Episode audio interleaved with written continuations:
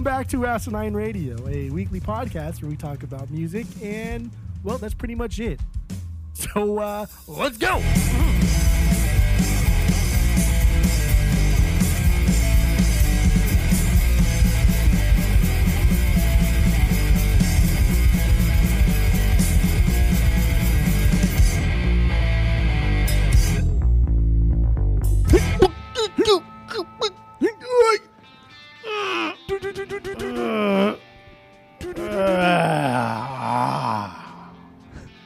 This is Asinine Radio. This is the weekly music podcast where every week we get into our fearless beer review, we get into our vinyl pickups that lead into our songs of the week, and then we wrap it up with some new music and other happenings in the music world. My name is Tyler, and way out there, hundreds of miles away, way out there in the ether, is Jeff. Uh, go to iTunes, go rate, review, and subscribe to us on there. Follow us on social media at Asinine Radio. Now, Jeff, uh, let's just get into our fearless beer review. Jump right in, right? Sound good? Um, yeah. Okay, so what do you have this week? I have a special brew, something that I don't drink ever. I've probably had six of this type of beer or less in my entire life. But I have a hard seltzer. Oh, whoa, that is so weird for me. A hard seltzer made with real fruit juice. this is uh this is the fruit cart. This is Golden Road's fruit cart. Oh, okay, okay. Yeah, so these were on sale for three ninety nine at the gas station when they're normally like seventeen ninety nine. That's so Sloan bought like twenty cases of them.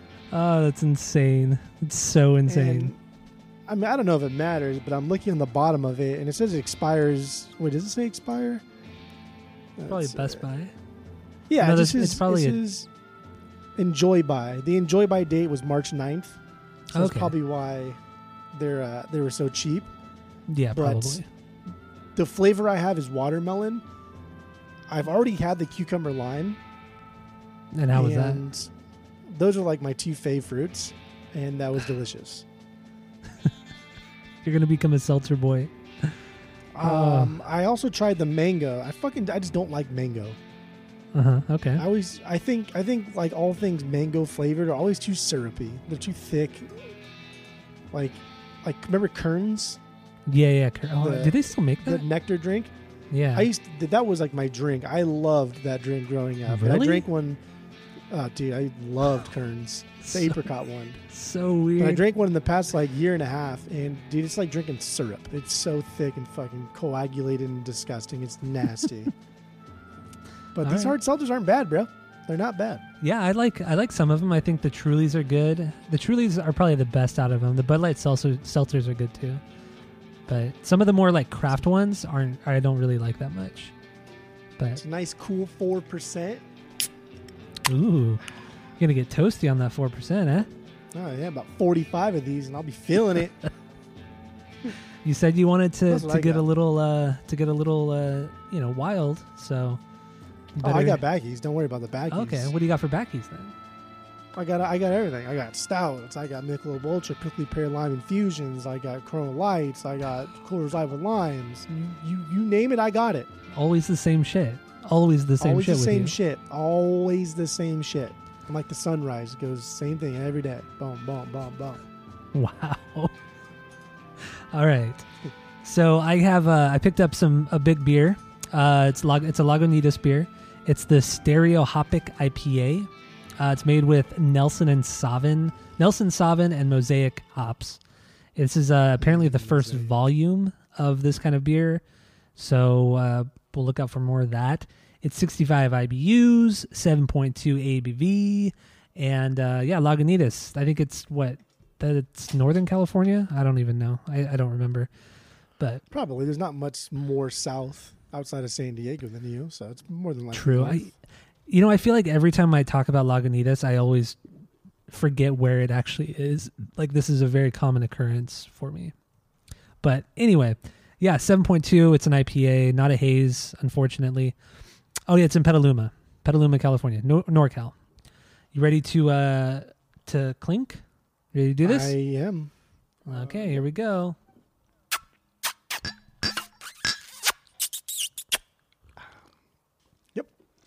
That's what I thought it would Yep. like. Like watermelon.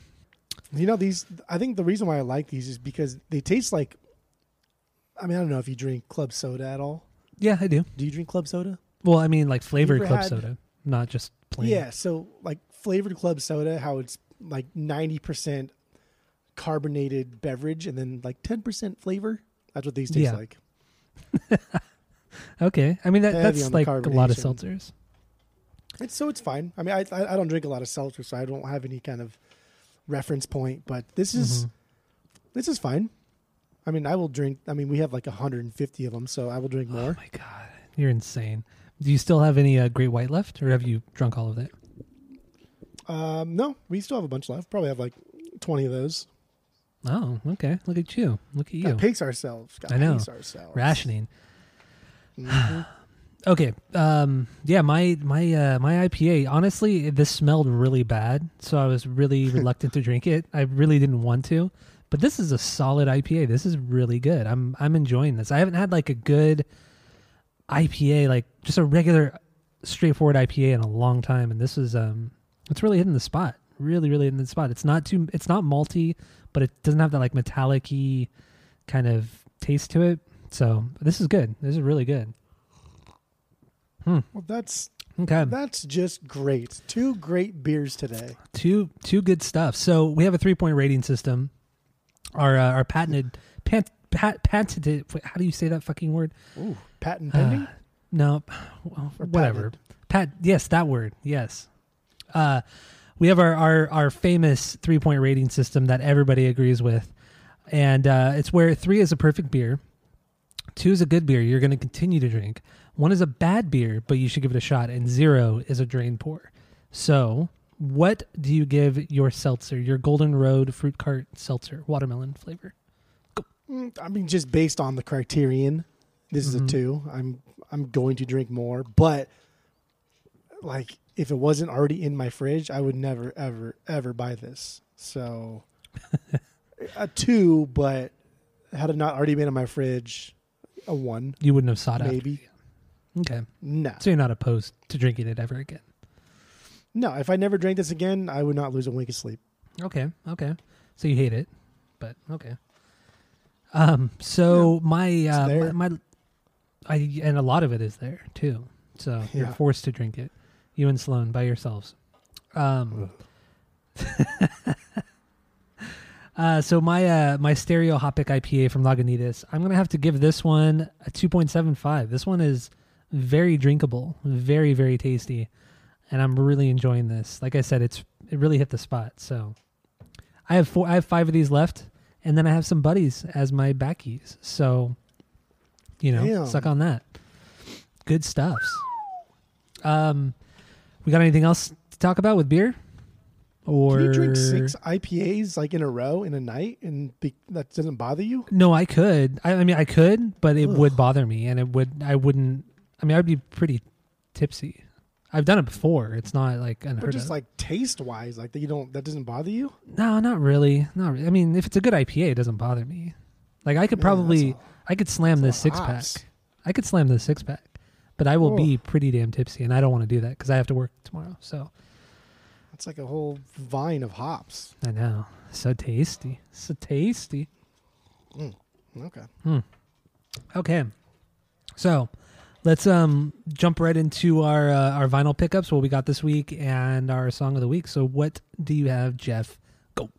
Okay, yeah, let's. Um, the first thing I picked up Chase. We you gave me a Chase album when you Mhm. came out here. Uh, I liked it a lot, so I sought out their first album because I had their second already, and I picked it up. I of course our boy Aldo Desi had over at Aldo's. He had it stocked, ready to go, waiting for me. so I picked it up course. and and I loved it, man. Like my my biggest complaint about the one you gave me was that the trumpet was just too high in the mix and it was annoying Mhm. that was not the case here. Like this was like this was good. You would you would like this. You would like this. I I probably would, and it kind of irritates me because I was so, you know, put off by that by that one record that I gave you. That I don't know, it's irritating. Maybe just like a knee jerk reaction. You just the first listen before it sank in properly, you you kicked it to the curb. Well, see, the thing is too, like, I, it's not that I didn't like it because I thought it was good, but just knowing that I have so much good prog already, like, I just knew I would never ever listen to that record again. So that's why I purged it. I got rid of it. So I mean, I'll definitely go back to both of these because outside of like Mahavishnu, there's not a whole lot of really good jazz prog like this, hmm Eh. if like any. And I mean, this is this is good. Like I'm hard pressed to find anything else that's so jazz centric, but then also very rock focused. magma, but you- magma's hard to come across. Yeah, but this guy is a jazz musician first, and then started a rock band.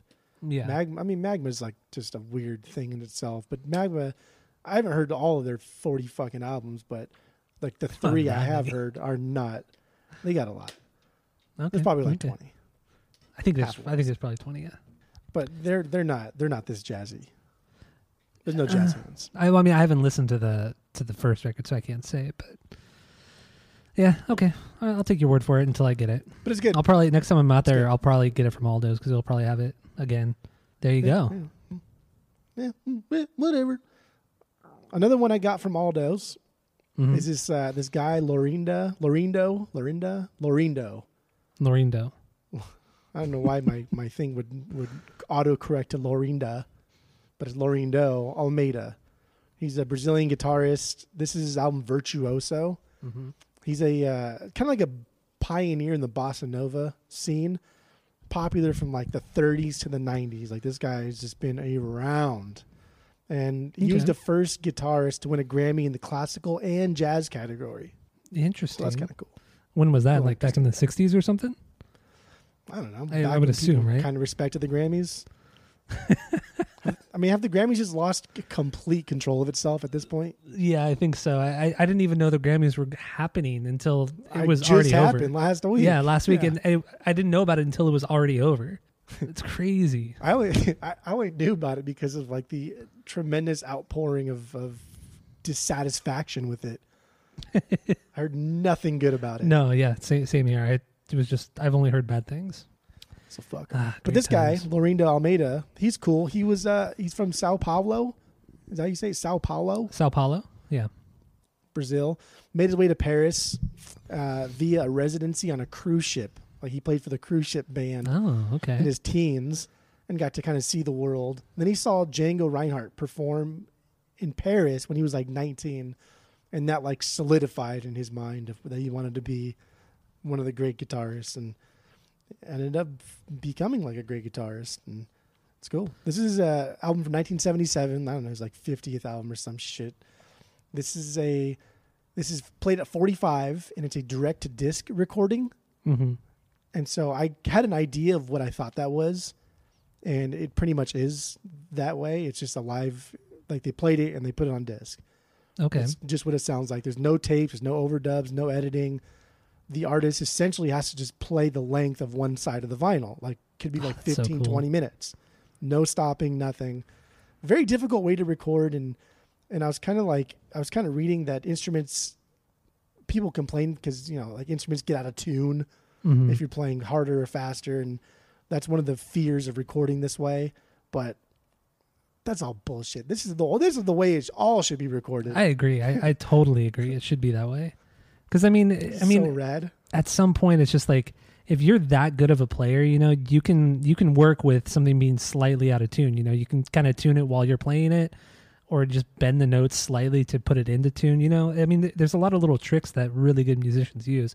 I mean, I'm not nearly that good to to do that, but there are many people out there who can do it, and it's pretty pretty remarkable. So it's a at first i didn't like it. i listened to it two more times mhm. because it's not very long i spent i spun at 45 and it's a really nice white vinyl so i really didn't want to like even potentially purge it but i but I, like the more i know about him and the more i know about how it was recorded i really i really do like it i really do enjoy it yeah, So, that's awesome. you know That's so awesome. it's cool it was a good pickup Okay. Uh, how Um, how old is that pressing that you got? Because I mean, a white vinyl that seems like like a newer thing to press on white. It's uh, it's I think it's 1977. Oh, okay. I just I've never Like I think it's you just never see like colored vinyl, like old colored vinyl. It doesn't it doesn't seem like it happens very or happened very often back then. Yeah, I don't know. Yeah, this. I mean, this. As far as I know, on Discogs, it showed it as a 1977 pressing when it came out. So maybe Okay. I don't know. I, that's that is true because I like you never ever see old because we have a lot of old records too that were from the 60s, 70s, and 80s, and Yeah. none of them are colored. Not one. No, I don't have any colored. Anything that was made before like 1994 is not colored. I think some, or maybe even like 2000. yeah, that's like a. It seems like a very new, modern idea to to sell records. You know, to make it flashy and I don't know. It's annoying because we buy into it. He knew I wanted it too because he was putting away records and he was like, "Do you see this?" You know, like instead of just saying, "Hey, check this out," you go, but you always say, "Hey, do you see this?" Like knowing the person hasn't seen it yet. Yeah. So he said, "Hey, do you see this?" And I looked over and he pulled out this white vinyl. I was like, "Ooh, what's that?" and he's like, "I don't know, just some guitarist. It's like ten bucks on Discogs." I was like, "Oh, I'll take it." okay. I like, "Okay." It was like eight bucks. And, you know, the friend discount Mm-hmm. Yeah, of course. that I that I didn't get yesterday, but that's fine. But you get all the fucking time. Yeah, except that Nichols was that Nichols? I know Grace when you went there. Uh, another That thing I got So funny. You were so mad. because it's so irritating. I, I like I made them money. I made I just made them a hundred and some odd dollars. You you possibly would not have gotten.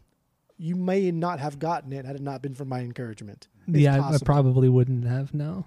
No. So like I made them money and then didn't even. Then you got and then Sloan got credit for making them money. That's true. You got to the do with discount anything? too. Oh, that was great. prick. That was fantastic. This um this next one I got just because I thought it looked cool and it was only six dollars, but the name was really stupid. But by now I can kind of like pick out record labels and then eras and then think, okay, this this is probably what this sounds like. So this is on Capricorn Records in the early '70s. So I thought I was thinking Allman Brothers, hmm and then googling like these guys opened up for the Allman Brothers a lot. But the band's name is Wet Willie, and it's their live album called Drippin' Wet Never heard of them. very stupid altogether. But this is uh, this is like a southern rock band from the '70s. They're from the same town as the Allman Brothers, Make Macon, Macon, Georgia. And like I said, they opened Mhm. up for the Allman Brothers. But dude, these guys kick ass. This is their first live album from '73, and they play the solid country rock like we know the Allman Brothers to play. Like we know Charlie Daniels, hmm but they add like this weird funk slash soul sound to it. Interesting. It's really weird, but really good. Are they all white guys? And or did you I look don't it know. up? No, you didn't look it up. I, I looked it up, but they only have like five albums hmm and a lot of different musicians touring.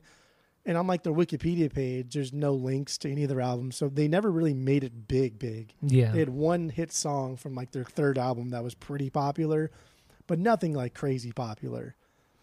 okay.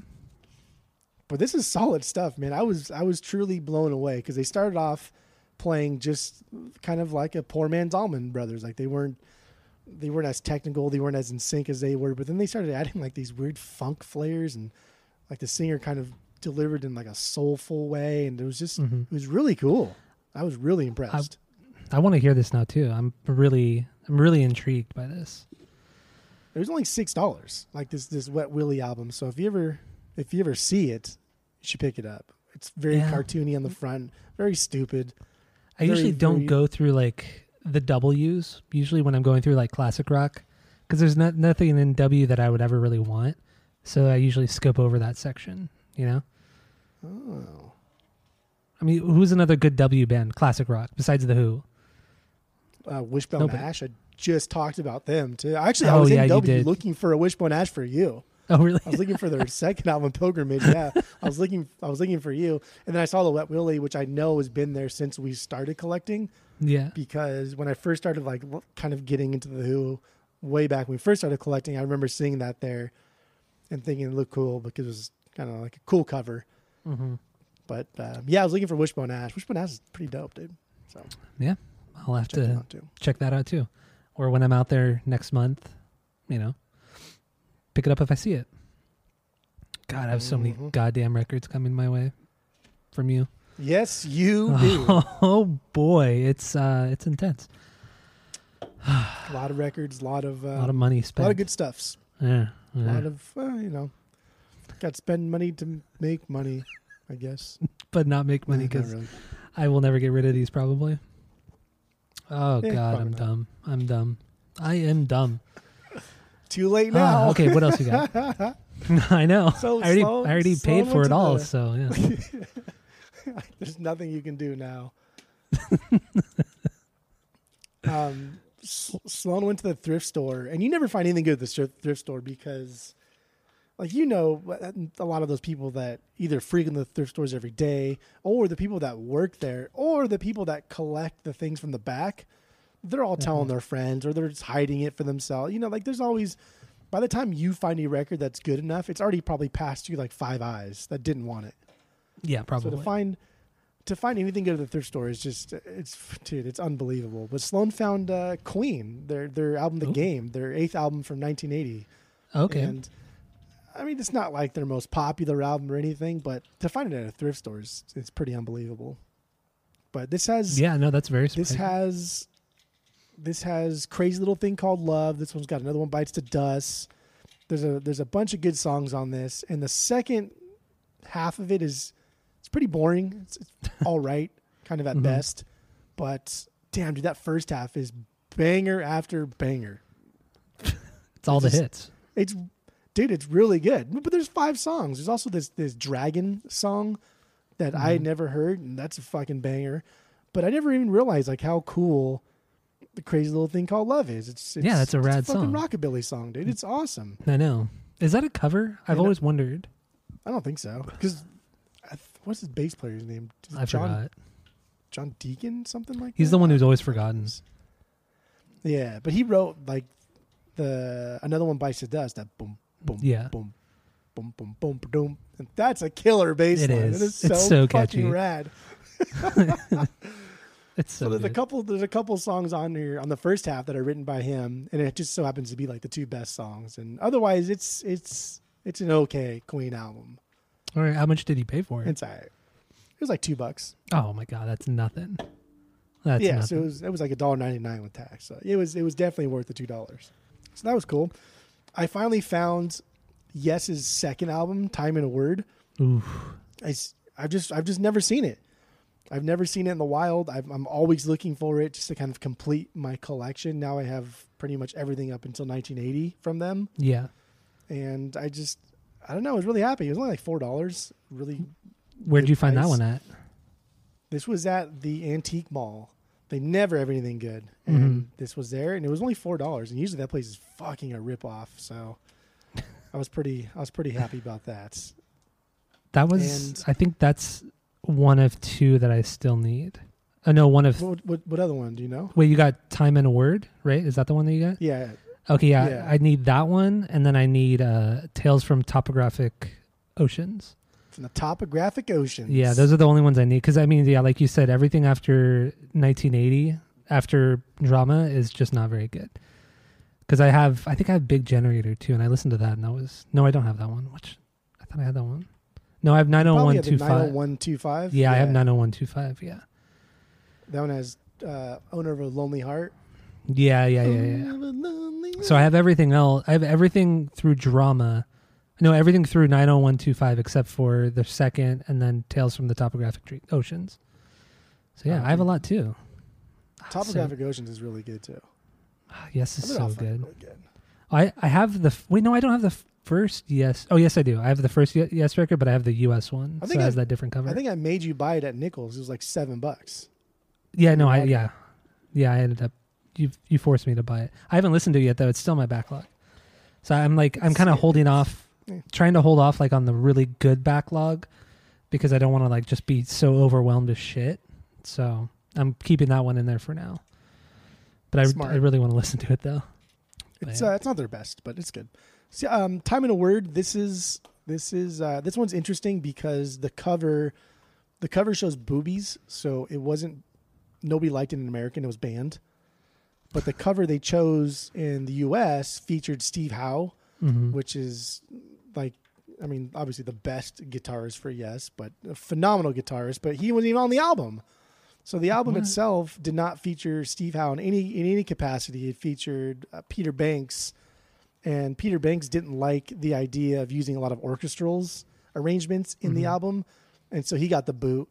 And then Steve Howe is on the front cover of the U.S. release, but then on the back cover, it still has Peter Banks' picture on the back. What? That's So- so weird. That's fucking stupid. it just makes I'm looking no at the I'm looking at the the UK version or whatever the other the international version, and you could barely even see the boobs. Like you have to Well, like because those legs are outstretched. yeah, and- and then just like the blocks and everything. Yeah, it's just like you have to like look really like kind of look hard to see the boobies. But I, I honestly didn't even know there were boobies until I found it in the wild and then was doing a little bit of research on it. And then it was like, oh, it was bi- a band. And then I was like, why, why was it banned? And then I had to go back and look. And then I realized.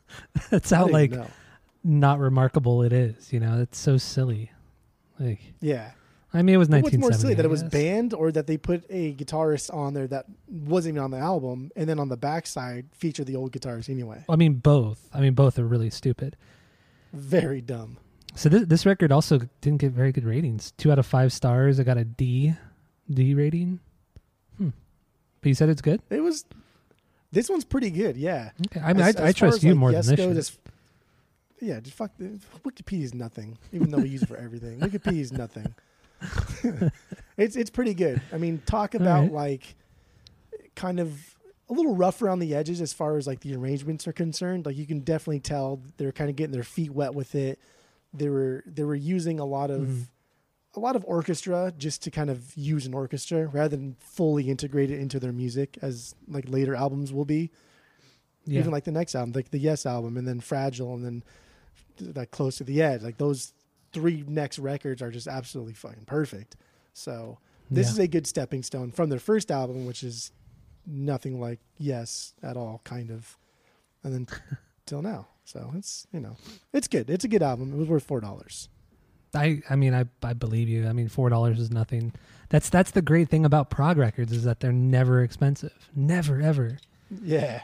Ah, except for Magma, and that's annoying. But whatever. We talk about Magma a lot, and that's annoying too. But whatever. Everything's annoying. There's a lot of other cool. Like you ever listen to Gentle Giant? No, Gentle Giant's really cool. I I think I've heard of them, but I've never listened to their music. You probably recognize like the cover of their first album. It's just an ugly face of like an old Smeagol looking dude. if you saw it, you probably recognize it. Hey, But let's see. they're, they're a good band too. Their first record, you said? Damn, Yeah. they have a they have a lot of Wikipedia stuff. Yeah. I've never seen that album cover. Never. Really? No, I've never seen it. That's so, so ugly, though. ugly. It's so ugly. oh boy, I'm interested though. I'm interested in checking this out. They're a cool band. Yeah, they're a cool Hmm. band. I'll keep the tab up so I Yeah. don't forget. Band. Yeah. Oh yeah, I, I did want to mention because we talked about Magma several times already. They have 14 uh, studio albums. They have like 16 live records. So there you go. Damn. Yeah. I'm interested in hearing some of their That's live including records. like a. That's including like because they took a break from like 1980 to like 2000, didn't they? Like, Yeah, they- 20 years. They did night up until 1978. Then they did an album in 1984, and then their next one was in 2004. So, and then since 2004, they've put out what, one, two, three, four, five, six, seven records since 2004. So yeah, a good 20 year gap. So, man, they're so good. I mean, I haven't listened to like modern Magma, so I, I can't say about that. But the stuff from the 70s is so good, so good. Anyway, I think sorry. I've only heard stuff from the 70s, and it's all been great. Yeah, it's so good, so good, so so so. It's so unique, so so different already. Because prog's already so different from music anyway, and there's theirs is like prog prog. Yeah. they they they just stand out, kind of like Mahavishnu does. They just they're a standout band. It's they're cool, so cool. Okay, so what else you got? So I picked up this this this band called Vanilla Fudge. Their their first album, Vanilla Fudge. I just Okay. I see it all the time. I see it everywhere, and it sounds stupid. The the group name is dumb. The cover is uneventful, but every time I've been like researching just you know classic psychedelic rock albums, this band always pops up, and this album always pops up. And so I saw it for like five bucks, and I I found something good inside too. I'll tell you at the very end, but Okay. I picked it up for like five bucks. I was like, okay, cool, whatever. So I'll check it out. This is uh this is 1967. This is very heavy, very slow psychedelic music. This is like this band clearly inspired a lot of other bands. They were a huge inspiration for Deep Purple. And this album is almost all covers and they're yeah, I was going to say that. I'm looking at it right now. Oh, they're all played at half speed. So it's just like they're not metal like at all, but everything is very sludgy, dude. And it's very slow and it's so cool. Interesting. And okay. first, I think the first the first one is is a Beatles cover. I can't remember what song it was. yeah, it's Eleanor Ticket to Rigby Ride or something. Ticket to Ride. Yeah, Ticket to Ride. No, it's Ticket to Ride. I swear, Yeah. I thought. I swear, I thought that the album needed to be played at 45. So, because it was so fucking slow, and so I So clicked did on you the switch it? 45. yeah, I did, and I was like, okay, that just that just doesn't sound right at all. And so then I said, okay, I guess this is what it's supposed to sound like, because like nothing about this band and the name and the cover led me to believe that it's going to sound like this. Nothing. Yeah. Interesting. It was really good. You definitely should pick this up because it was so fucking cool. okay. Okay. I'm I'm definitely interested now. That's sounds cool. And But it's weird, like a- uh, it's always like like six, covers, though? I've never. I'm But looking at the cover and I've never seen it, or at least I don't think I have. You've probably it's so popular. It's it's it's everywhere. I see it every record store that I go to. It's always there, and I know it's always there because I hate the name. I think it's so stupid. Vanilla Fudge. But their name is Vanilla Fudge because they were named something else, and then uh, they couldn't use it or whatever. And so, like a girlfriend of the band, her grandpa used to call her Vanilla Fudge, and so they they kept laughing, making fun of her, and she's like, "You should name your band that." And then okay, Fucking idiots. so that's kind of funny. But yeah, so check this out. I was I bought this at the antique store too. It was like five bucks, and I opened it up, and there's a Ramones record in there, and Oh. it's the same, the same one that I have. It's Subterranean, something, jung, Subterranean Jungle, and I have that one um, with the casing and everything. But the I just got the disc on inside this sleeve or whatever, so. That was kind of cool to open it up and find like a Ramones record slipped in Yeah. there. Somebody probably trying to steal it or something, left it in there. Probably. Yeah. Fucking shite. But yeah, dude. So now I got this, uh, just like a Ramones disc. I'll probably trade in. Yeah, get a like what? Probably like- five bucks for it. Yeah, five, ten bucks. Yeah. Is it a popular one or So that no? was. Um, I mean, mine. The median on Discogs for mine is like forty five dollars, and like the high being like 60 dollars. Damn, that's crazy. Fucking Ramones, man. I just don't get it. I just don't get it. Like they're good, but they're not like well, I, like legendary status. I- Come on. I get why their image is popular. I just, I just wish that people would realize that they're a pop punk band and um, they, they just started the punk image, not, not, not the punk sound. They just, they just Uh, didn't. Yeah. The well, Stooges did it before him. Pete True, yeah, the- was doing a punk thing before he what they were. MC5 all they did was, just kind too. of embrace. All they did was just just embrace like the punk image. yeah, that's I it. guess so. And the downstrokes. Really, that's what Johnny was known for was the downstroke guitar playing. The Velvet Underground was way before them too. Yeah, eh, that's true. I don't know. Ramones are overrated. That's just the gist of it. That is I think you and I both agree on that. absolutely, absolutely. Um, and then just real quick, I listened to the Exorcist soundtrack last night, and it was a gift for for me. I don't know why this person bought it. I don't listen to soundtracks like this.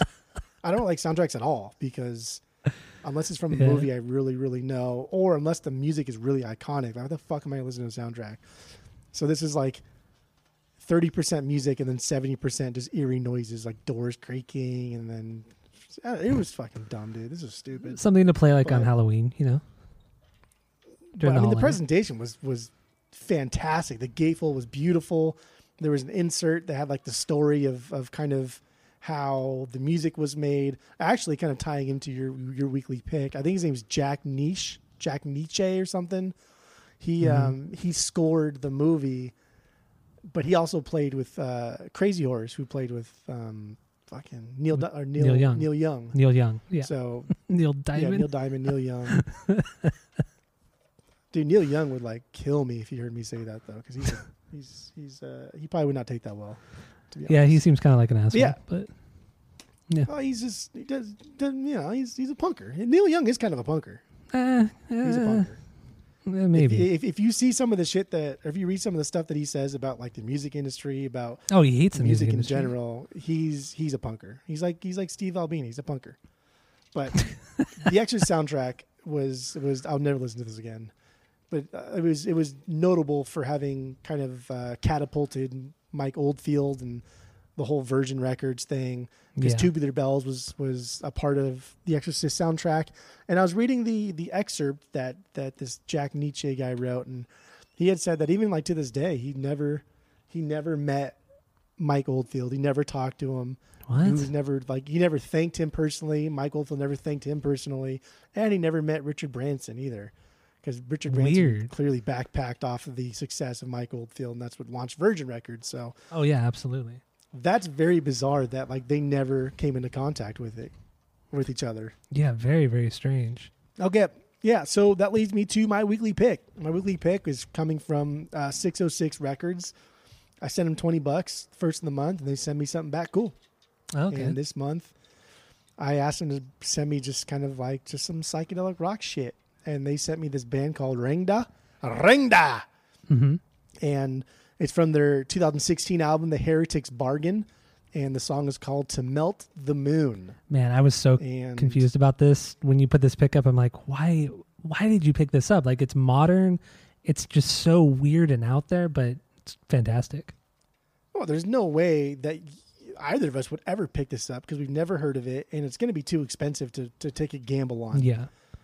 Because they left the price tag on, and whatever. So they're probably selling it for like eighteen dollars, and it's going on Discogs for like you know 12 15 dollars, and like I'm not going to take a gamble on a fifteen dollar record. I'm no, just not no, going no, to do it. not at all. It's too much. I agree. So outside of like asking somebody for help or, or getting a recommendation like I did with these guys, there's no way I ever would have listened to this. And like it really sucks because this is phenomenal. This is this is like exactly what I wanted. And it's funny because I asked them to give me some like like jazzy poetry stuff and they sent me that uh, oh yeah. irreversible entanglements thing, and that was exactly what I was looking for. and then I asked them to send me some like cool psychedelic rock shit, and they sent me this, and I was like, "Holy fuck, dude, this is this is rad. This is." There's just three guys here, and I guess they're all from like different bands, and they're all they're all respected regionally from whatever band that they're in. yeah. So they kind of formed like a super group, I guess, Okay. for all three of them, and most, if not all, of their stuff is just improvised, and it's just I don't know if they do like direct to, to disc like our boy Laurindo Almeida, but this is uh it seems like it. This is I don't know, man. I the the best way I can get kind of describe was like psychedelic surf rock yes, that's because there's a lot of twang, a lot of verb, and it was like surf rock on a lot of acid. there's a ton of surf rock here. It was fucking sick. So I'm gonna uh, I'm gonna play the song that you put to melt the moon by Ringda. Oops, by Ringda.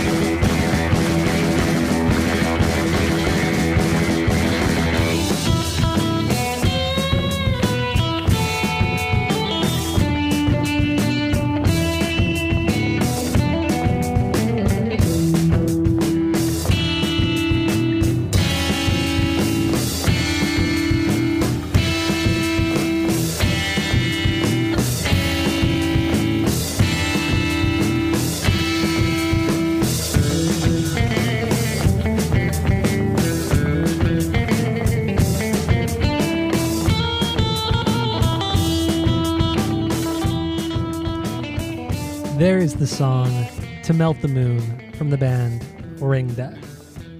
Rangda. So good. I mean, I would I would definitely pick this up if I saw it in the wild. This was like this was so cool. So fucking cool. This is this was coming off of I, I don't know what band started. I think it was the Acid Mammoth. Oh yeah, you how, you told me about that band. I came across them and that like spurred this I don't know this weird like psychedelic doom metal thing that I I'm still in and I just can't get out of it. I don't want to get out of it. It's just It's so such a good. It's such a weird genre for you to get into. Like it, that's yeah, it's that's weird to me. and then I, I just I, I love everything about this band. And on the second side, there's like a good two minutes of just like feedback noise. Yeah. And even then, it, it lasts it lasts long enough to to to realize it's like okay, this might get annoying, and then right then it's like stops and goes back into their normal repertoire, and it's. This is a banger. Like this album is a banger through and through. Listen to it five times. Are you serious? Holy can't, shit. Can't get enough of it. Damn. Okay. Okay. Chilling. That was it was really good though. Very very good. I just sent you a, a text um, of a band that you should probably check out because they're pretty cool. They're kind of like in the doom metal kind of thing, but a little bit slower, but not like super heavy. If that makes sense, I don't know, but they're really good. Okay, They're they're okay. they're called Earth, and the album I sent you came out in 2011. But they're I've listened to this this record from them so many goddamn times. It's so good. But I will. I will. I will get down on it then because that's uh, that's who I am now. yeah, you might you might enjoy it. Become. You might enjoy it. So, oh boy, oh boy. Okay, so is that all you got about about that? Yeah, that's all I got to say about that. Okay, um, we'll get into my vinyls. I didn't I didn't listen to a lot of stuff. I've had a super busy week. That's why the pod is coming out late because I've been moving and just a lot of stuff has been happening.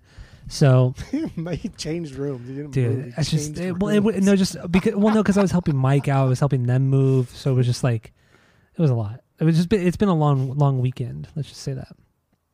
Um, so the first thing here, you and I both got this. I'm surprised you didn't bring it up, but we got the uh the Madvillain record, the MF Doom and Madlib, the Yeah. the collaboration album Madvillain, and uh or the album's called Madvillainy, Mad Madvillainy, but the group is called Madvillain.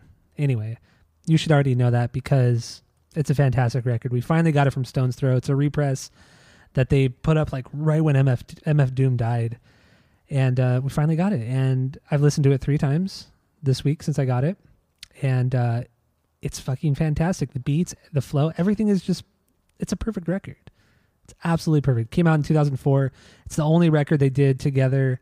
Uh, Madlib and MF Doom, and uh, and yeah, and Madlib. He for when I was reading all the beats, he uh, he went down to Brazil and spent like a week in Brazil and came up with all the beats there. And then eh, what ended up happening was one of the demos that he was making got like stolen from them and was leaked onto in, onto the internet at the time in like 2002 and they were super pissed about it so they're like you know what fuck it we're not going to put out this record now because of that because of what happened and then it took like i think two years for this record to come out just because they were pissed it's good Damn. and you probably hate it Um, I don't. I don't see anybody who enjoys hip hop music and hate this. It's just. I, I didn't realize it was 2004 either. I thought this was a little bit later. really okay i remember That's Yeah. I remember working at Tower early. Records and a couple of guys I worked with, they were super into Madlib and I I remember them playing this record a couple times back in the day. It's like I mean, I also didn't realize that that MF Doom released an album in 1999. Like his first album was just before 2000. Yeah, I didn't realize he was That around that long either, but yeah, so that that that's cool. No, this is fantastic. This is um like Jedi Mind Tricks have always been was always kind of my bridge into the deeper world of hip hop yeah. because before that it was pretty much like strictly like gangster rap in that era for me. And then Jedi Mind Tricks, shout out to David Bradley, friend of the pod. He's the one that showed me Jedi, Jedi Mind Tricks, and that's when I dove into like the the underground hip hop Yeah. stuff and like forever changed. And I was like, dude, I cannot believe I missed out on MF Doom and this for so long I know, right? because this is this is fantastic. It really, really is. And Madlib, you know, one of the top I honestly he's like one of the top producers, beat makers in hip hop. I mean, without a doubt. He's I mean, fantastic. So it was a great record. Yeah, I I love it. It sounds great. I mean, double LP, double LP. It's just, dude. I oh that's the I, the only complaint I do have is that it's not a gatefold, and so you have to oh, shove Oh, I the know. fucking pocket. it feels kind of cheap, right? When you're, it does. yeah, I don't like that either. The pocket the pocket is a little bit wider than normal, but it's still annoying. yeah, should have just made it a gatefold. Would have been way nicer, but whatever. The music's there, the sound is there. I have no Dude, for super cheap too. Like twenty five bucks. Yeah, for a brand new record, and considering that MF Doom just died like a week prior, Yeah. not even a week prior, that this pre-sale that this pre-sale was up. So I think I don't know. Like we talked about when MF Doom died, like all this stuff was popping up, all these pre-sales for his records, and it's it's kind of like I feel like some of these record labels knew that he had died two months prior, so they were making all these preparations to put everything on sale to like either help the family or to just profit off of his death. I don't know, but I mean they had to have known because I mean it's it's too coincidental for all these pre-sales to It's- pop up. It's it's it's very weird. I mean, with that mindset, I would I would firmly be a believer if like a box set came out right after he died. Yeah, Like if there was already news now of a box set, then that would be extremely coincidental. yeah, but yeah. but anyway, so I got that one. Good stuffs. Uh, this next one I picked up at where did I get this one at? It was at I think Aldo's. Uh, it was in my back my backlog. It's Zepp- Led, Led Zeppelin in through the outdoor, their eighth final album. Um, and you know it's not their best record. It's probably their worst record, but it still has some really good stuff on it. Some of it is kind of forgettable, uh, but even f- forgettable for Led Zeppelin is still not bad.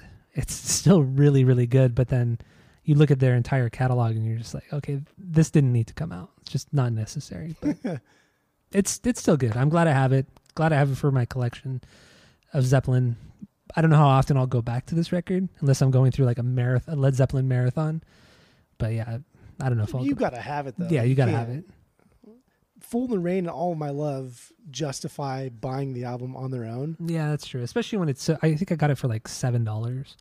So Dirt cheap. no skips, no loops. So some surface noise, but whatever. I'm I'm easy. So Yeah. got that one. um, the next one I got here. Also, I got this one from Nichols. Pretty sure I got this from Nichols. Uh, yes, their tenth album called Drama. Uh, this is the first one uh, with without Jon Anderson on vocals.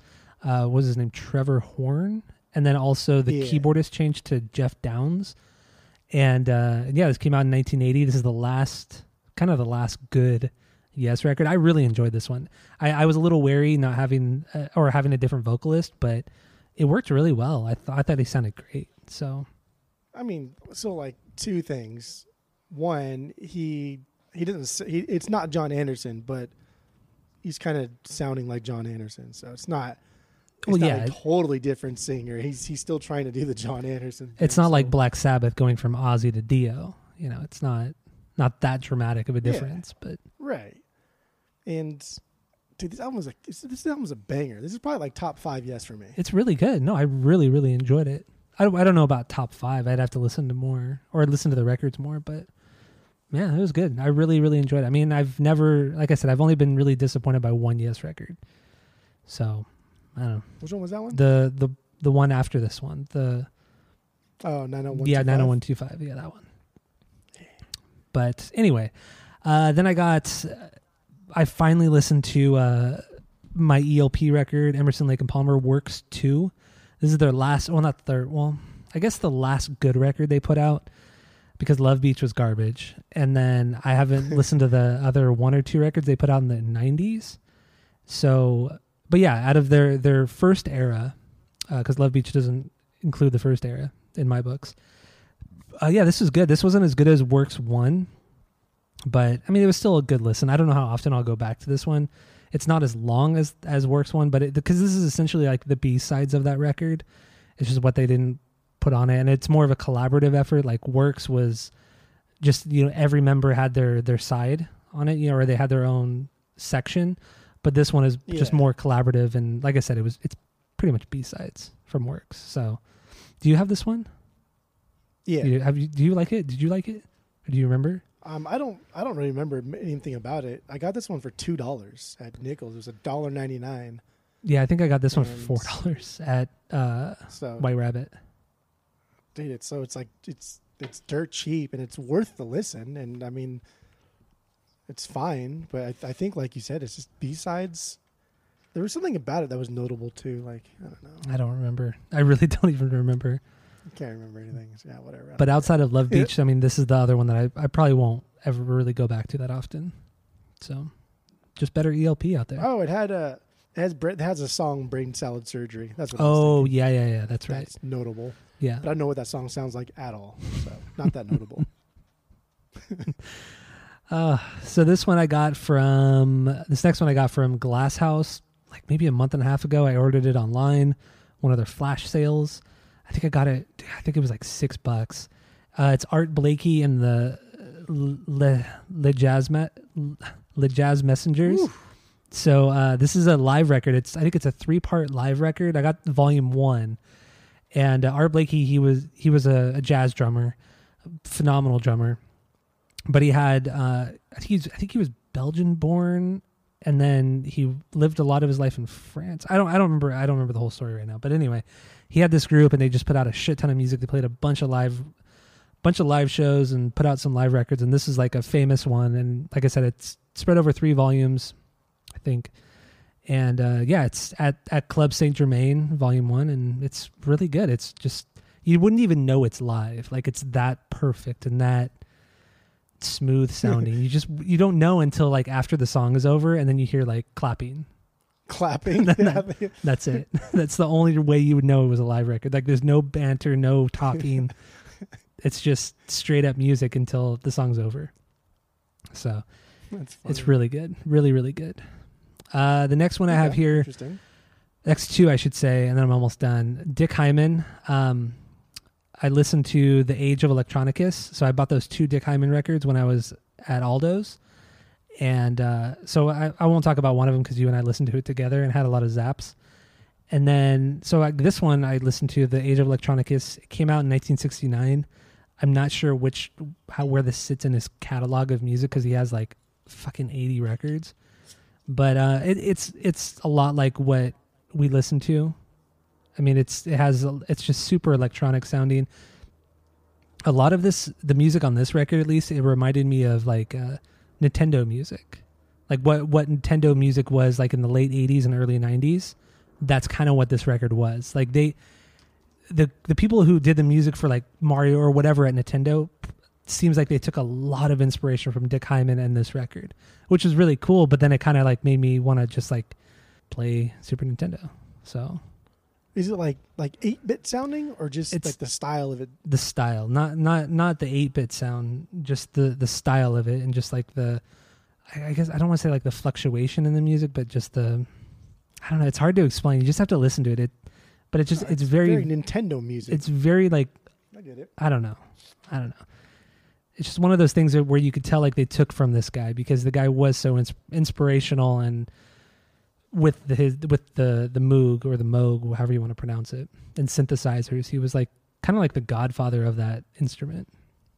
So dude, it's it's it's really crazy to think like listening to the album that we that I got, the Electric Electrifying or something like that. I can't remember Mhm. what the name was, but like I don't know if I just found that album somewhere and listened to it, I would think like, oh, this guy's funny. He probably makes like soundtracks to goofy sci-fi movies, and then you research and realize it it sold millions of copies and it was hailed as one of the greatest of its time. it's just like that kind of progressive progression progressiveness yeah, is is is crazy. It's it's amazing. it's unbelievable. and it was made in the 1960s, not in 1990. You know, this is like the beginning of synthesizer. So like this guy just like paved the way. Like this this jazz pianist, he just decided to to start playing with synthesizers, and he just like started a whole movement. Kind of, you know, it's pretty crazy, pretty crazy shit. it's not even it's not even just because he's the first one to do it. Then therefore it's it's now good because it still holds up. You could still listen to it today and, and, and now with like a keener eye or ear, think, okay, this guy clearly has some type of background in upper you know level music. Like this guy Yeah. knows what he's do- doing. He knows music theory. He knows how to put together a song. On the surface, it's goofy and silly.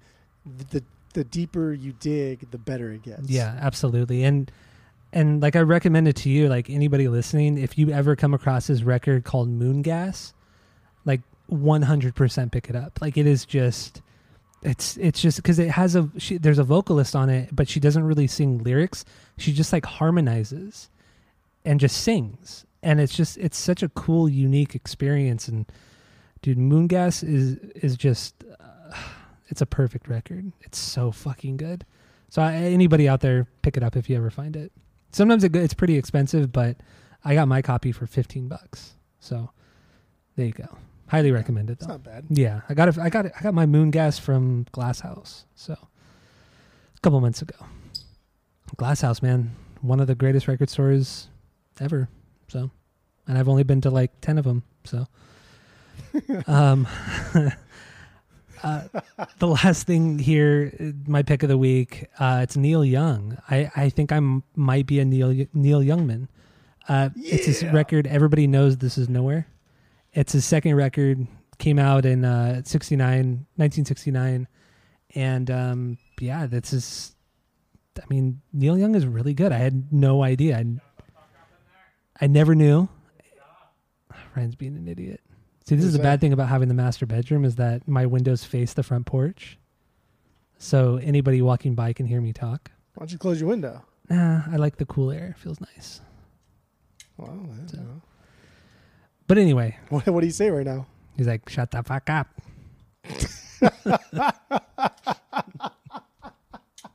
So I didn't hear him. He said it like seven times. Uh, I heard one thing. I just heard like, and that was it. he's an idiot. uh, but anyway, Neil Yeah, Young. So you're a, you're you're a Neil Youngman now. I, I am. It. I just. I never knew he had so many like those hit songs. I mean, there aren't really, as far as I know, any hits on this one that I at least remember.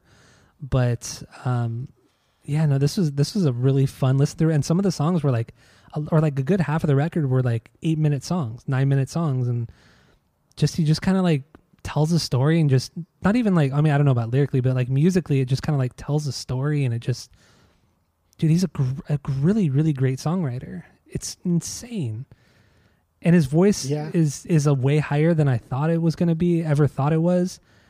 Dude, Neil Young is good. Neil Young is really good. It's pretty crazy. He has this um, he has this way of like writing music to where it can it can kind of like go up and down from being hard rock to being like straight country to being a little bluesy to being Yeah. folky. And it just it just goes up and down and it travels to and fro. And then because his vocal his voice is a little bit higher and kind of kind of pop punky then it just it adds like another layer to it. I think it's i think it's great. I, I love neil young and it took you long enough to listen to those fucking albums i gave you. I mean, I I mean you So- I give you all the credit because you're the one who forced me to listen to it.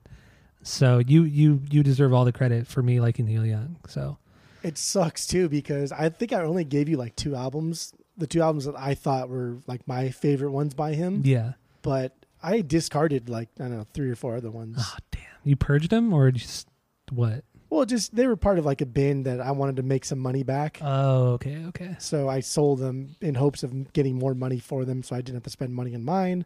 But I I was like, okay, I do want you to listen to at least these two. Yeah. Well, I mean, I I mean these are. I want to spend a lot more time with these records and and just you know really get into the songs. So it's probably for the best because I don't want to get like overwhelmed because you know like that's how we've gotten with this vinyl thing with these new bands like like yes like we we literally have like nine yes records eight elp records you know it's just like it's a lot it's a lot to like consume at one time so it's it's hard to kind of get Yes. the nuances of it all so yeah, that's true. but anyway, um, so yeah, my uh, my song of the week comes from this record. Obviously, uh, it's the song uh, "Down by Down by the River," um, and uh, yeah, I'm trying to play it, but you know, Spotify's great. So here it is from Neil Young. Bye.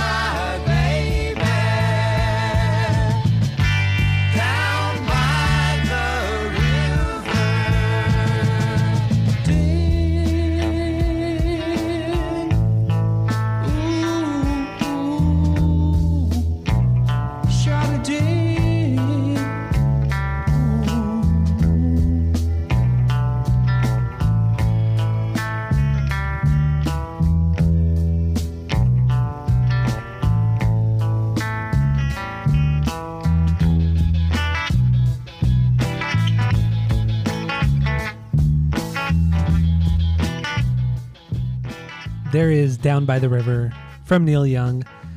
So it's a stereo recording, and unfortunately, the mixer I'm using doesn't pick up one side, so you only heard the lead guitar parts, which was cool because it's kind of it was cool hearing only that. But damn, dude, that's a killer song.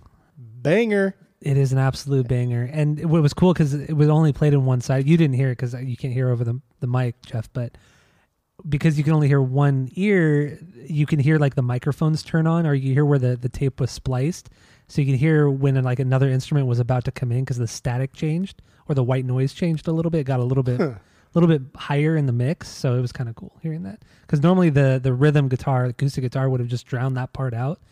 So that was I don't know, that was cool. That was really cool. Okay. But um, also the uh, the cover when I when I got the record out of my backlog, I was like, damn, dude, this is like really water damaged or sun damaged. It's like, oh, it's kind of disappointing. And then I looked it up, and that was the intention of the record. It's supposed to look really grainy and shitty. So that's it's, just it's, it's the one that has his dog on it, right? yeah, the dog and he's leaning against the tree. Yeah, it's a super like Super pixelated, grainy. Yeah, shitty picture. Yeah, so I thought it was like sun damaged or water damaged, but no, that's just the point of it. It's what it was supposed to look like. But whatever. I think this was the first one that that he did with like the band Crazy Horse, his backing band Crazy Horse. I think it was too. I think it was too. because his first one, his first album was uh, his first album's okay. That one's always really expensive too. Why is that? Do you think? But- Just because it's his first, or I don't know. Maybe it's just because it's like after he left Buffalo Springfield, he put out a first his first debut album. I guess people were really excited for it, and I mean it got really good reviews and stuff, and it was it was received well. I just thought it was okay. is it more folky know. or what? Less hard rock. Yeah, it's definitely it's definitely more folky. It's definitely more. It's not acoustic, but it's more acoustic driven, Mm-hmm. and there's nothing really hard rock about it. oh, okay. It's just a lot slower, and I don't know. Just I, I think the cover itself really represents the the tone of the album pretty well. Of the first record, right? Yeah, What is that? because it's it's just his, What is it's it? just his face with like watercolored in the background, and Hmm. Okay. honestly, like I've always thought Neil Young in the whole Crazy Horse thing. I've always, I mean, just because I am, how, what's what's the right, uh, uneducated, naive. Yeah. Okay. I always thought it was it was like Native American music. I always thought he made Native American music. Why? Yeah, it probably wasn't until I was like, probably like seventeen or something Oh, in that's my so late funny. teens, until I realized Neil Young was not. Not Native American. he didn't make like tribal music. Yeah. That's yeah, I great. know. I just like this the the first album that cover I've always remembered as being like look at the like just look it up. It looks like something. Yeah, I'll look it up right kid now. You dude, you Since think we're that's still talking about it, I'll look it up. Going to Knott's Berry Farm all the time and, and Oh seeing, God, like, I, I miss Knott's, man. Knott's was coloring and things like that. Yeah, Let's see here. Man, he has a huge fucking wiki. oh, he has Oh, like okay. fucking albums. I've seen, yeah, I've seen that record. It does look very Native American. I totally see what you mean. Because like the way they painted his face, they made it very like, yeah, it's not, it's not like a white. I don't even. It's almost like a part of the landscape. Like, Yeah. he's, he's one with with nature on the above, and but below he still has the essence of civilization. yeah, interesting. And that's just what I think. But it's it's an okay one. I, I paid like seven dollars for mine. it's fine. You know, I've always prior to me listening to the Gold Rush. What was it, the Gold? Wait, what's the the Gold Rush record? What is it called again? Yeah, Anyway, I think it's something like that. prior to me listening to that, I always thought that his music was more in the vein of Bob Dylan. And you know my my views on Bob Dylan. I don't. I think he's wildly overrated and kind of annoying. But um, but yeah, so I always associated him with him with Bob Dylan, and just so I never I never cared. But damn, was I wrong? And I could be wrong about Bob Dylan too, because I've only heard a small handful of his songs. So I don't know. I- I don't know. Maybe we'll do Bob Dylan soon. We've talked about it, so we might do it soon. Who knows? Maybe maybe we'll do Neil Young soon. Maybe we'll do Neil Young. Oh man, that'd be rad. Do you have? Did I give you any Crosby, Stills, Nash? Albums? No. do you have any? No, I don't have any. I don't. But then you told me not to. You said it was just it was just whatever. The stuff with when Neil They- Young was in the band. You said it was just whatever. Well, I mean, the stuff with Neil Young is the only stuff worth listening to, I think, because their first, the Crosby, Stills, Nash first album, it's just them three, and their next one is when they where they brought in Neil Young for the Deja Vu, and that's a that's a pretty cool album, I guess. But then their it's probably their fourth one because it's called Four Way Street. 'cause there's four of them. Yeah. That was a live one, and that's a pretty good album. Like that's that's one you should probably pick up because that's a banger. Okay. I'll look out for it. I nev- I've never really listened. I mean, I, I've never really listened to them, but I've seen like live performances, like on the Woodstock DVD and and just various other things throughout the years. But none of it really, you know, caught my attention enough to search for more. But whatever. I, I have like their first four or five, and I paid like nothing for them, and I was super excited because they're so iconic, right? And Yeah, they are. Even their name, like Emerson, Lake, and Palmer, calling your band the last names like that is just boring. It's but so Crosby, stupid. Stills, Nash just has this cool ring to it.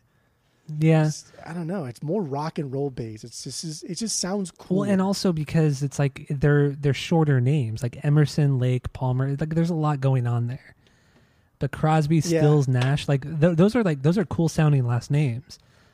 But Emerson, Lake, Palmer, those are boring. Like nobody wants to be named with a have a last name of Palmer or Lake or Emerson's kind of cool, but I don't know, plain old people. Emerson Emerson is for sure the most lawyer of all their names.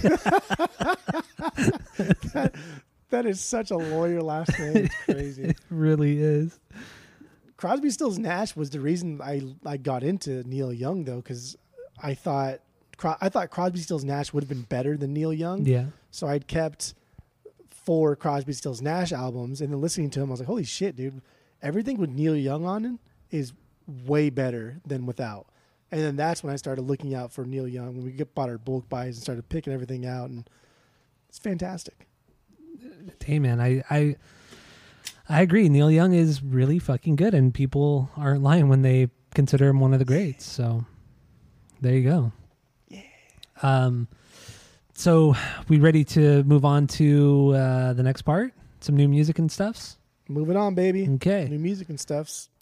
Okay, so we're done with the vinyl pickup songs of the week. So some new album or one new album that was kind of mentionable um, that came out this week was Rob Zombie put out his new record called Lunar Injection Kool Aid Eclipse Conspiracy.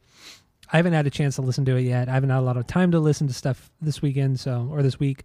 So uh, yeah, go check it out if you're a Rob Zombie fan. I've been hearing good things about this one. Apparently, it's much better than his last record, and his last record wasn't very good. So, um, so yeah, get into that. Get into the into the new Rob Zombie. I assume you didn't listen to it, right?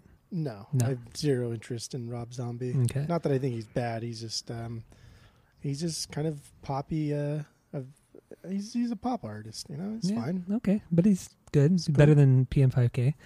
And uh, some Oh, some new songs. Gwen Stefani put out um, put out a new song called Slow Clap. I mean, it's just more of her pop music. It's it's good. she's back, baby. it's not bad. It's good, right? It's not. No, she's back. That's what I'm saying. It's fantastic. It's good. Oh, you like this song? Oh yeah, she's she's she's she's back to to smite all the haters and show everybody what she's made of. I see. I, don't- I don't know if you're being clap, clap, sarcastic. clap, clap, clap, clap, clap, clap. So you hate this song, right? It's so stupid, but I love it. Oh. I don't oh. care. Fuck it. okay.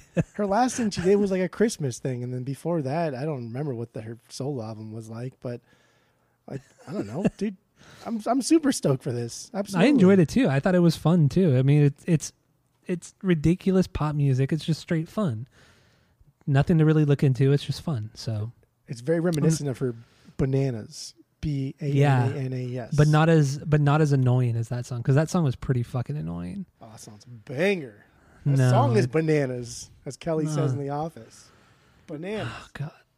Ah, no, don't, don't, don't, don't. But I'm not gonna play it because we'll probably get a cease and desist because she's too famous.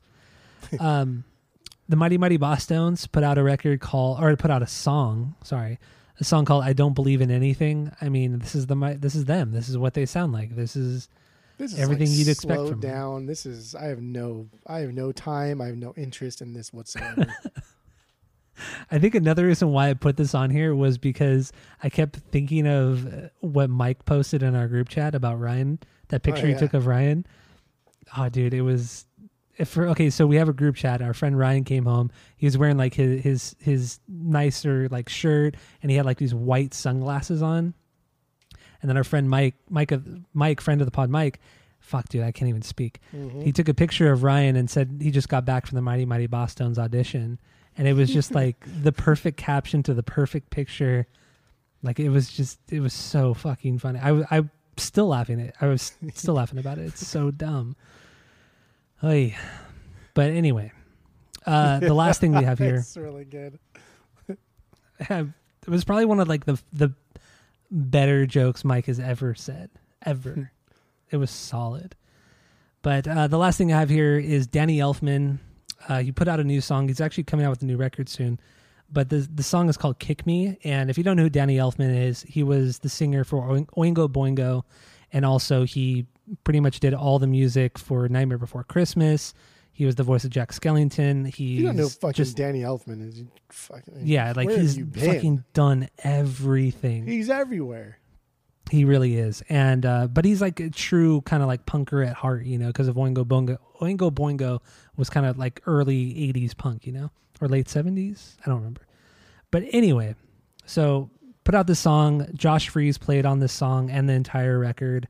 Uh, Warren Fitzgerald also plays guitar on this song.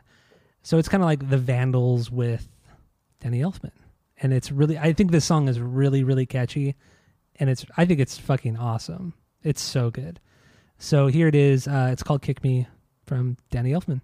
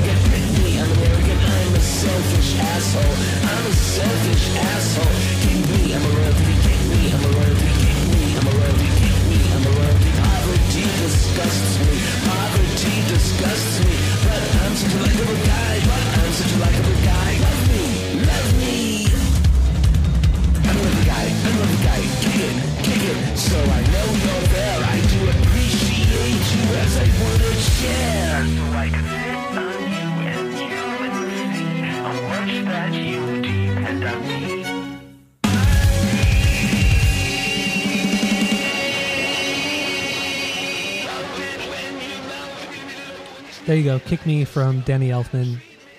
I don't know why you don't like this song. Oh, It's that's so okay. frantic. It's so frantic and just oh my god, I love it.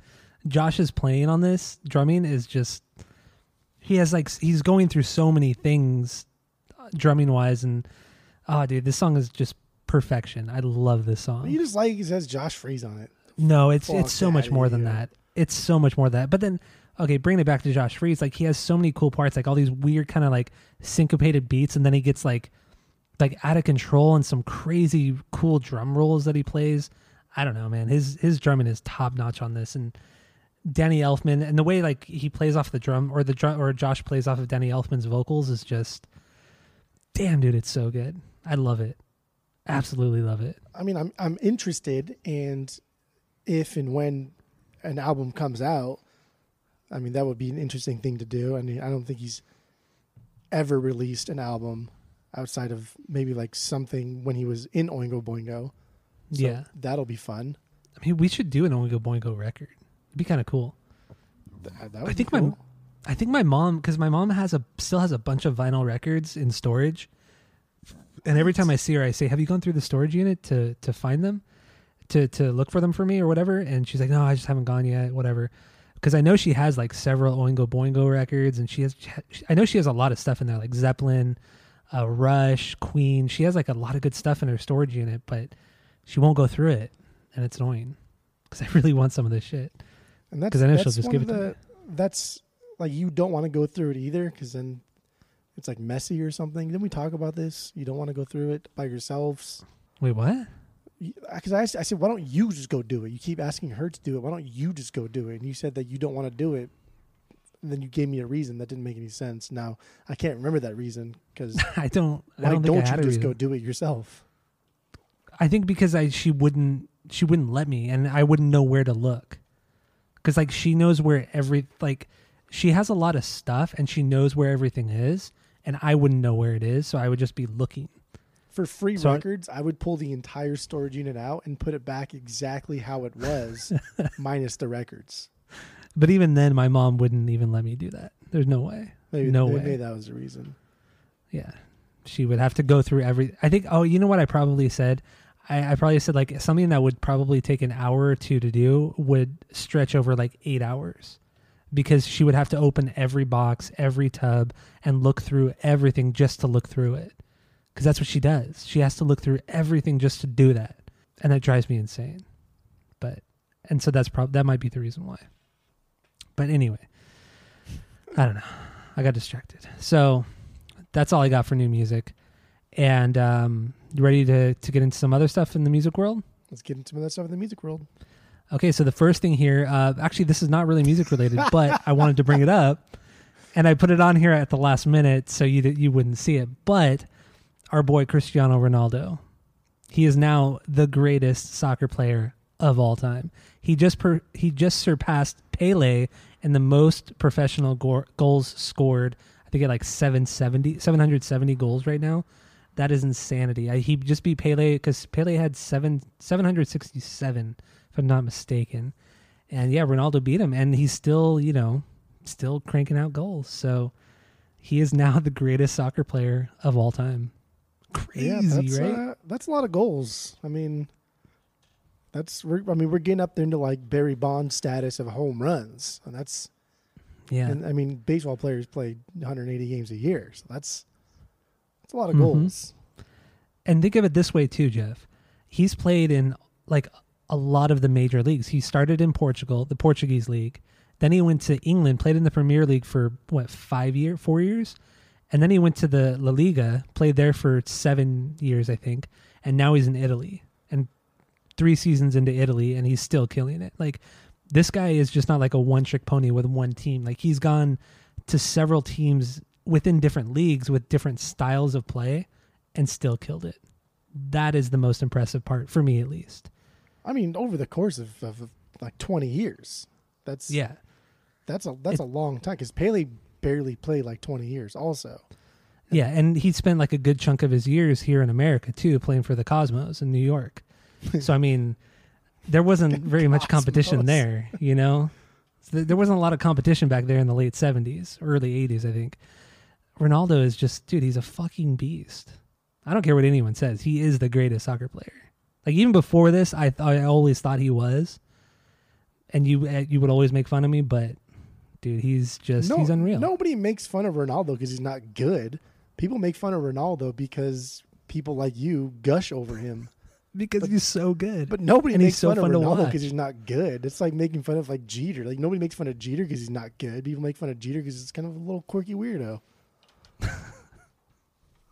Every- Damn, everybody knows Ronaldo's good. He's always been good. In his youth career, Yeah. he was good. Like, he's always been good. yeah, it's true.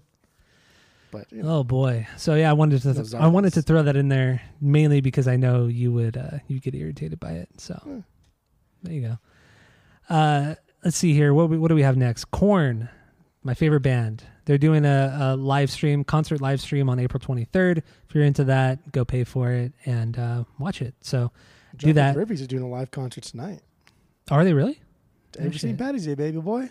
Oh yeah, duh. What am I thinking? What am I thinking? I forgot today's St. Patrick's Day. What the fuck? Yeah, it means nothing now that we're not college kids that go out drinking. I know, right? And we can't even go out to bars anyway because everything's kind of closed still. I can't. But Oh, yeah. Well, I- I kind of can too, but I have to be outside to drink. I'm not allowed to be in, indoors and drink. That's illegal. that Well, not sense. illegal. We're just we're just told not to do it, so it's not illegal. But whatever. Anyway, uh, Smashing Pumpkins. They um, Billy Corgan said today on his live stream that him and Jimmy Chamberlin were in the studio for roughly 16 days. They tracked all the drums for 32 songs for the new Pumpkins record. and that's impressive. 16 days, 32 songs. I mean, Jimmy Chamberlin is just, dude, he's the best. Not the best, but he's amazing. and then even Billy Corgan said, because he wasn't like taking questions, he was just talking about it, and he was saying like, he says the last record had a not a lot of Jimmy Chamberlin like his signature style, but he said that this next record is like all Chamberlin. Like he's just like he kind of compared it to Zeitgeist to the Zeitgeist record, and just he's just going off and just just being an amazing drummer. So I'm stoked. So he he also said like the new record should be done within the next five months, and then it'll be released after that. So I'm thinking by the end of the year, maybe early next year, new Pumpkins record. I'm stoked, totally stoked. Sure. And uh, Stoked, MXPX, MXPX, they're putting out a box set. And are you going to buy this? No, I didn't see the price. How much was it? it's a lot. It comes out to like I can't remember, but it, it comes out to like twenty five or thirty dollars a record. Ooh, that's worse than the Mars Volta one. I mean, this is like I think it's twelve records. Oh, it's 350 bucks. So, but there's a lot of other stuff too, and something they they kind of do cool. Maybe I'm reading it. Maybe I read the wrong thing, but no, yeah, it's this one. They they took a lot of like fan letters from over Mhm. the years, and they're putting them in a book. Just like random Okay. letters that that that Mike and, and and Yuri and them think are, is funny, and they put him in a book. And he read one of them, and it was kind of funny, made me chuckle. So I think that's kind of cool. And there's a lot of like little things that are in this that kind of make it worth it Yeah. but I'm not I'm not a super fan. There's only like four MXPX albums I would even want. yeah. So I'm just hoping that this is going to spur more pressings and they're going to repress other things. Because those I You would, would think so. Get. yeah, I mean, I mean, they probably will. They're still a, a pretty active band. I'm sure they're, they're going to repress them individually. It says it's Yeah. limited to 1,500 copies, too. I mean, you know it's going to sell out. And you know, I mean, I think it was on sale today actually. Uh, yeah, it was March. Fuck, what's the day? Uh, March 19th? Oh, my okay. No, so Friday. so Friday. Yeah, Friday at 10 Pacific time. That's Is when it's, the pre-order's up. MXPX because they've been around for so long and because of the different kind of uh, scenes they've been in, Yeah. they have a large following and they have they have like a rabid fan base, but they're not outspoken like a lot of other like Tool fans are. They're they're more Yeah. kind of like low key, but they'll buy everything up. And I mean, Mike Herrera released that that Life in Quarantine double LP vinyl thing, and that sold out fucking super damn quick. And a lot of the things they release, a lot of singles they release, sell out really quick. So I I mean, MXPX is uh, they're a force to be reckoned with.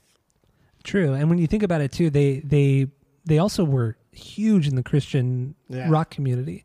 So I mean, they have that huge fan base of not only just being in Christian rock, but then also the people who kind of went out and explored other genres outside of that, but still went back to MXPX. Like they have just this crazy fan base, and then also when you think about it, there's only three guys in the band, so it's like when you're splitting up royalties, there's a lot less to split up than like the Mars Volta who is primarily yeah Omar and Cedric, but they've also had like 15 other band members throughout the years. That's the thing. It's not even like it's not even just that there's three people in the band. It's like the same three people since Yeah. the mid '90s. well, they have added one guy I think in the last like six or seven years, but still, He's, like- he's For the like most a, he's part- like a backup guitarist, just so Mike can sing and, Yeah. and not have to worry about some of the bass parts. but yeah. Dude, so if they if they repress Buffalo and Ever Passing Moment, those are easy snatch ups. I'm gonna snatch those up. Teenage Politics, I'm gonna snatch up, and then probably if they do a lot of their cover ones, like on the cover two, or on the cover, I'll snatch those up. I don't know if I'd pick up any of them honestly. Maybe maybe the one with uh responsibility. What the fuck is that? Ever name of that Passing? Moment, 2000 baby. Yeah, maybe that one. But yeah, outside of that, I don't know if I'd if I'd pick up any of them unless they're I really th- I, cheap. I think I think we need to do an MXPX thing because maybe it's been a long time since you listened to them, but it has been a long time. They're better than you. They're better than you think they are now. The I've you never had any- are now. They're better. They're better. I've never had any issues with them ever. I've always everything I've heard I've always enjoyed, but I've it's never been enough to hook me. but and you then I'm looking- like everything. It's probably like ever passing moment because that had buildings tumble. That had responsibility. Those Yeah, are that was a like, good record. Huge, and then my life story, the opening track. Mhm. Don't hate me. Oh. Oh, dude, that's a banger song too. Like this band is just unbelievable, and talk about just progressing better and better, but still keeping the same style. It's just these guys are fantastic, and they're always so fucking nice. And Mike Yeah, seems was like it, always right? so nice, and he's always so friendly. He's just like a he's like a better John Feldmann. He's just he's just he's so great. Everybody wants to work with him. Everyone wants to work with Feldmann too. Unfortunately, I think everybody wants to work with Feldmann because he, he he's smoke and mirrors. He, he makes you believe that he's going to do something for your career, and all he's going to do is just popify you and make you kind of lame. That's true. Uh, I also noticed too. Every record has is its own variant. So Yeah, that's pretty cool too. I like that. Yeah. because Mars Volta aren't doing that. They're doing all black. which is I think that's very weird for that price point. Yeah, but they according to the according to Clouds Hill, the people who are putting it out, they say you get a you get better integrity and a better sound on black vinyl than See, I color. don't I don't think that I don't know how all, true that is. because if you just watch YouTube videos on how on how like vinyl's made, Yeah, it's it's just a matter of like reaching into the bucket of black PVC or whatever the the the the plastic waxes. is, or reaching into a bucket of like red. It, it's no Yeah. fucking difference. That's what I would think, too. 2021. This is not like 1970 where, you know, things are still like the Wild West out here. No, it makes no difference. Yeah, Even picture discs sound fine. I, I don't have any picture disc. Oh no, I have one picture disc, but I haven't listened to it yet. What do you have? What is it? That Return of the Jedi, oh yeah, yeah. the one with Wicket on it. Yeah. I have, I have one picture disc also. Wh- which one is, do you have? I have Thriller. Oh God, that's not a good record. You gotta What have, you else gotta you- have Thriller though. No, you don't have to have Thriller. If it's not a good time record, you don't realized. Thriller was our favorite song. Dude, shut up. Wait too long? That's a good song though. Not, I mean, Thriller is a good song, but that NFG song is really good too. So I guess that kind of segues us into the ne- to the next part. Do we want to talk about this part? Yeah, I mean, you just, I just, I brought up the segue, and Okay. did so you read the whole thing or no? I read the entire statement. Yeah. Okay. Uh, so the uh, was Steve Klein. Is that his name? Yeah, So he was the former guitar player for New Found Glory. Co-founder.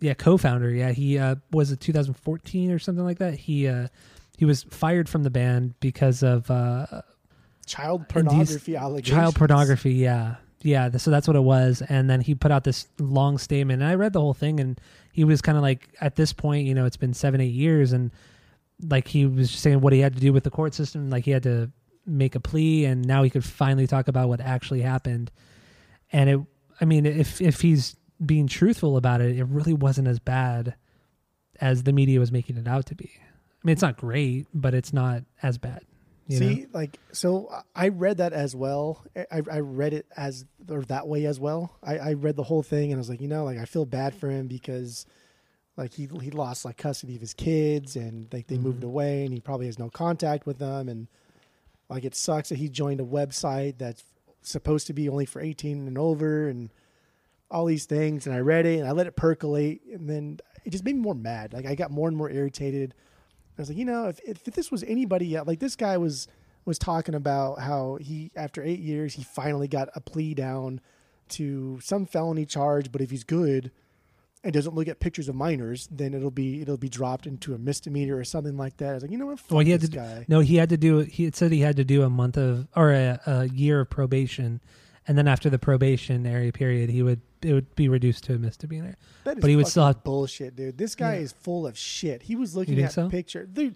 You can't you can't tell me. And they brought in like um like pediatricians. Is that the right word? Yeah, yeah, yeah, yeah. A- a- that's a- what a that's what he kid doctor? statement. They brought in like kid doctors to and then it's like dude how do you not and like his his biggest defense was okay i joined a website that's only supposed to be for 18 and over and they check ids okay bro Yeah, and the next one was i couldn't see their faces.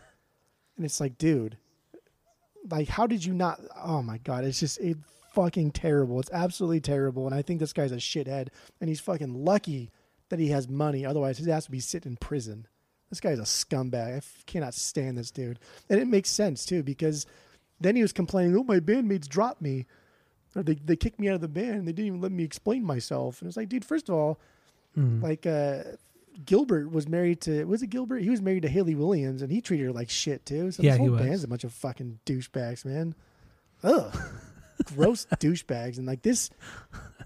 And it's like New Found Glory is not the first pop punk band or any other band of this indie scene, emo scene to be or to be uh, coming out with allegations of sexual misconduct, right? It's coming out all the time, and it's always Yeah. bands of this era Yeah. because they And- prey but- on the Warped Tour crowd. They prey on young kids. They prey on young girls. Fuck this band. Fuck this guy. Somebody made a good- prison. Somebody did make a good point in the comments though that a lot of this could have been a knee jerk reaction from the band, the label, the managers, and all that stuff because of all the stuff that had happened with Ian Watkins from uh, Lo- the Lost, Lostprophets. Yeah. And so a lot of people were saying like maybe that's why he was treated the way he or Steve Klein was because of nobody wanted to be associated with something that was similar to to Ian Watkins because what Ian Watkins was doing was just I mean, that's Absolutely horrific. worse. Like- but yeah this it, it was unbelievable what he was doing but but dude, like I- I don't know. bandmates Who- I mean, who these, knows These at this point? bandmates know. Like I, that's why. I mean, uh, just one thing. I that's why I always complain about Subway, and I I really don't eat at Subway because of the whole Jared Fogle thing. And to think that nobody Yeah. knew that he, what he was doing, nobody in, in the executive branch of Subway, nobody nobody higher up knew what he was doing is naive to think. It's silly. Yeah. Everybody knew what he was doing, and nobody said a goddamn thing. Steve Klein's bandmates knew what he was doing. They didn't say a damn thing because they were doing the same thing, and that's why they cut ties with him so quick because Yeah, they probably hide their fucking hard drives. Creepers. and then you That's look at Warped like Tour you know, is, right? Warped Tour is for teenagers. yeah and look at the creepiness of Jesse Lacey you know from Brand New I mean that was that shit's crazy too but It's this No, scene, no. dude. This scene is just. Uh, I mean, we kind of grew up in this scene, and we never. But then when you think about it, but but honestly though, like I mean, obviously it was bad, but was it really that different than the scene in the '80s or even '90s or '70s? You know, this shit has been always going on. It's not like it's anything new. It's just now we're kind of seeing like, oh, people our age are getting busted for this kind of stuff, but it's just like this shit's been happening forever. See, I don't, I don't know because I I, feel know. like I feel like the scene in like the seventies or eighties was a little more even age wise because It wasn't like though. Warped Tour, yeah, of course it was. Warped Tour is directed to be like an all ages event, so you have like 11, 12 year olds, actual children at Warped Tour, pre-teens at Warped Tour, and these guys that's are true. not. These guys are not fifteen year olds playing in these bands. I mean, we're talking Yeah, like that's the late mid-twenties, 30s, early yeah. twenties. That's a big difference yeah. as opposed to like Poison's first show where they were probably like 21 and yeah maybe there was like 17 year olds there so just the age difference I think is just it's too big it's too big No, you have a good point there. and I, I don't know like New Found Glory is a Warped Tour band because that's just that's just how I remember them and that's probably where most of their Mhm. predatorial instincts come out is, is at Warped Tour Warped Tour is now that I think about it dude Warped Tour is probably like ugh, like a fucking haven for these freaks Probably, and then you know, young girls not really just being naive. You know, Yeah, they just don't know. Kind of, they don't know, and they're being groomed, and yeah, it's fucked up, man. It's So fuck this Steve Klein guy. He's a and then he he he produced one of the Man Overboard records, but it wasn't. I don't think it's the one that I have. I almost I was gonna get rid of it. I was all mad. oh god. All right. So we got anything else to talk about, or what? No, that's it. What do you got? That's it. Okay. All right. Well, uh, yeah, this is Asinine Radio. Thank you all for listening. Go to iTunes, go rate, review, and subscribe to us on there. Follow us on social media at Asinine Radio. Thank you for listening. Listen to the main episode because we're getting into the Gogol Bordello album, Gypsy Punks, Underdog World Strike. So get into that. And uh, that's it. That's all.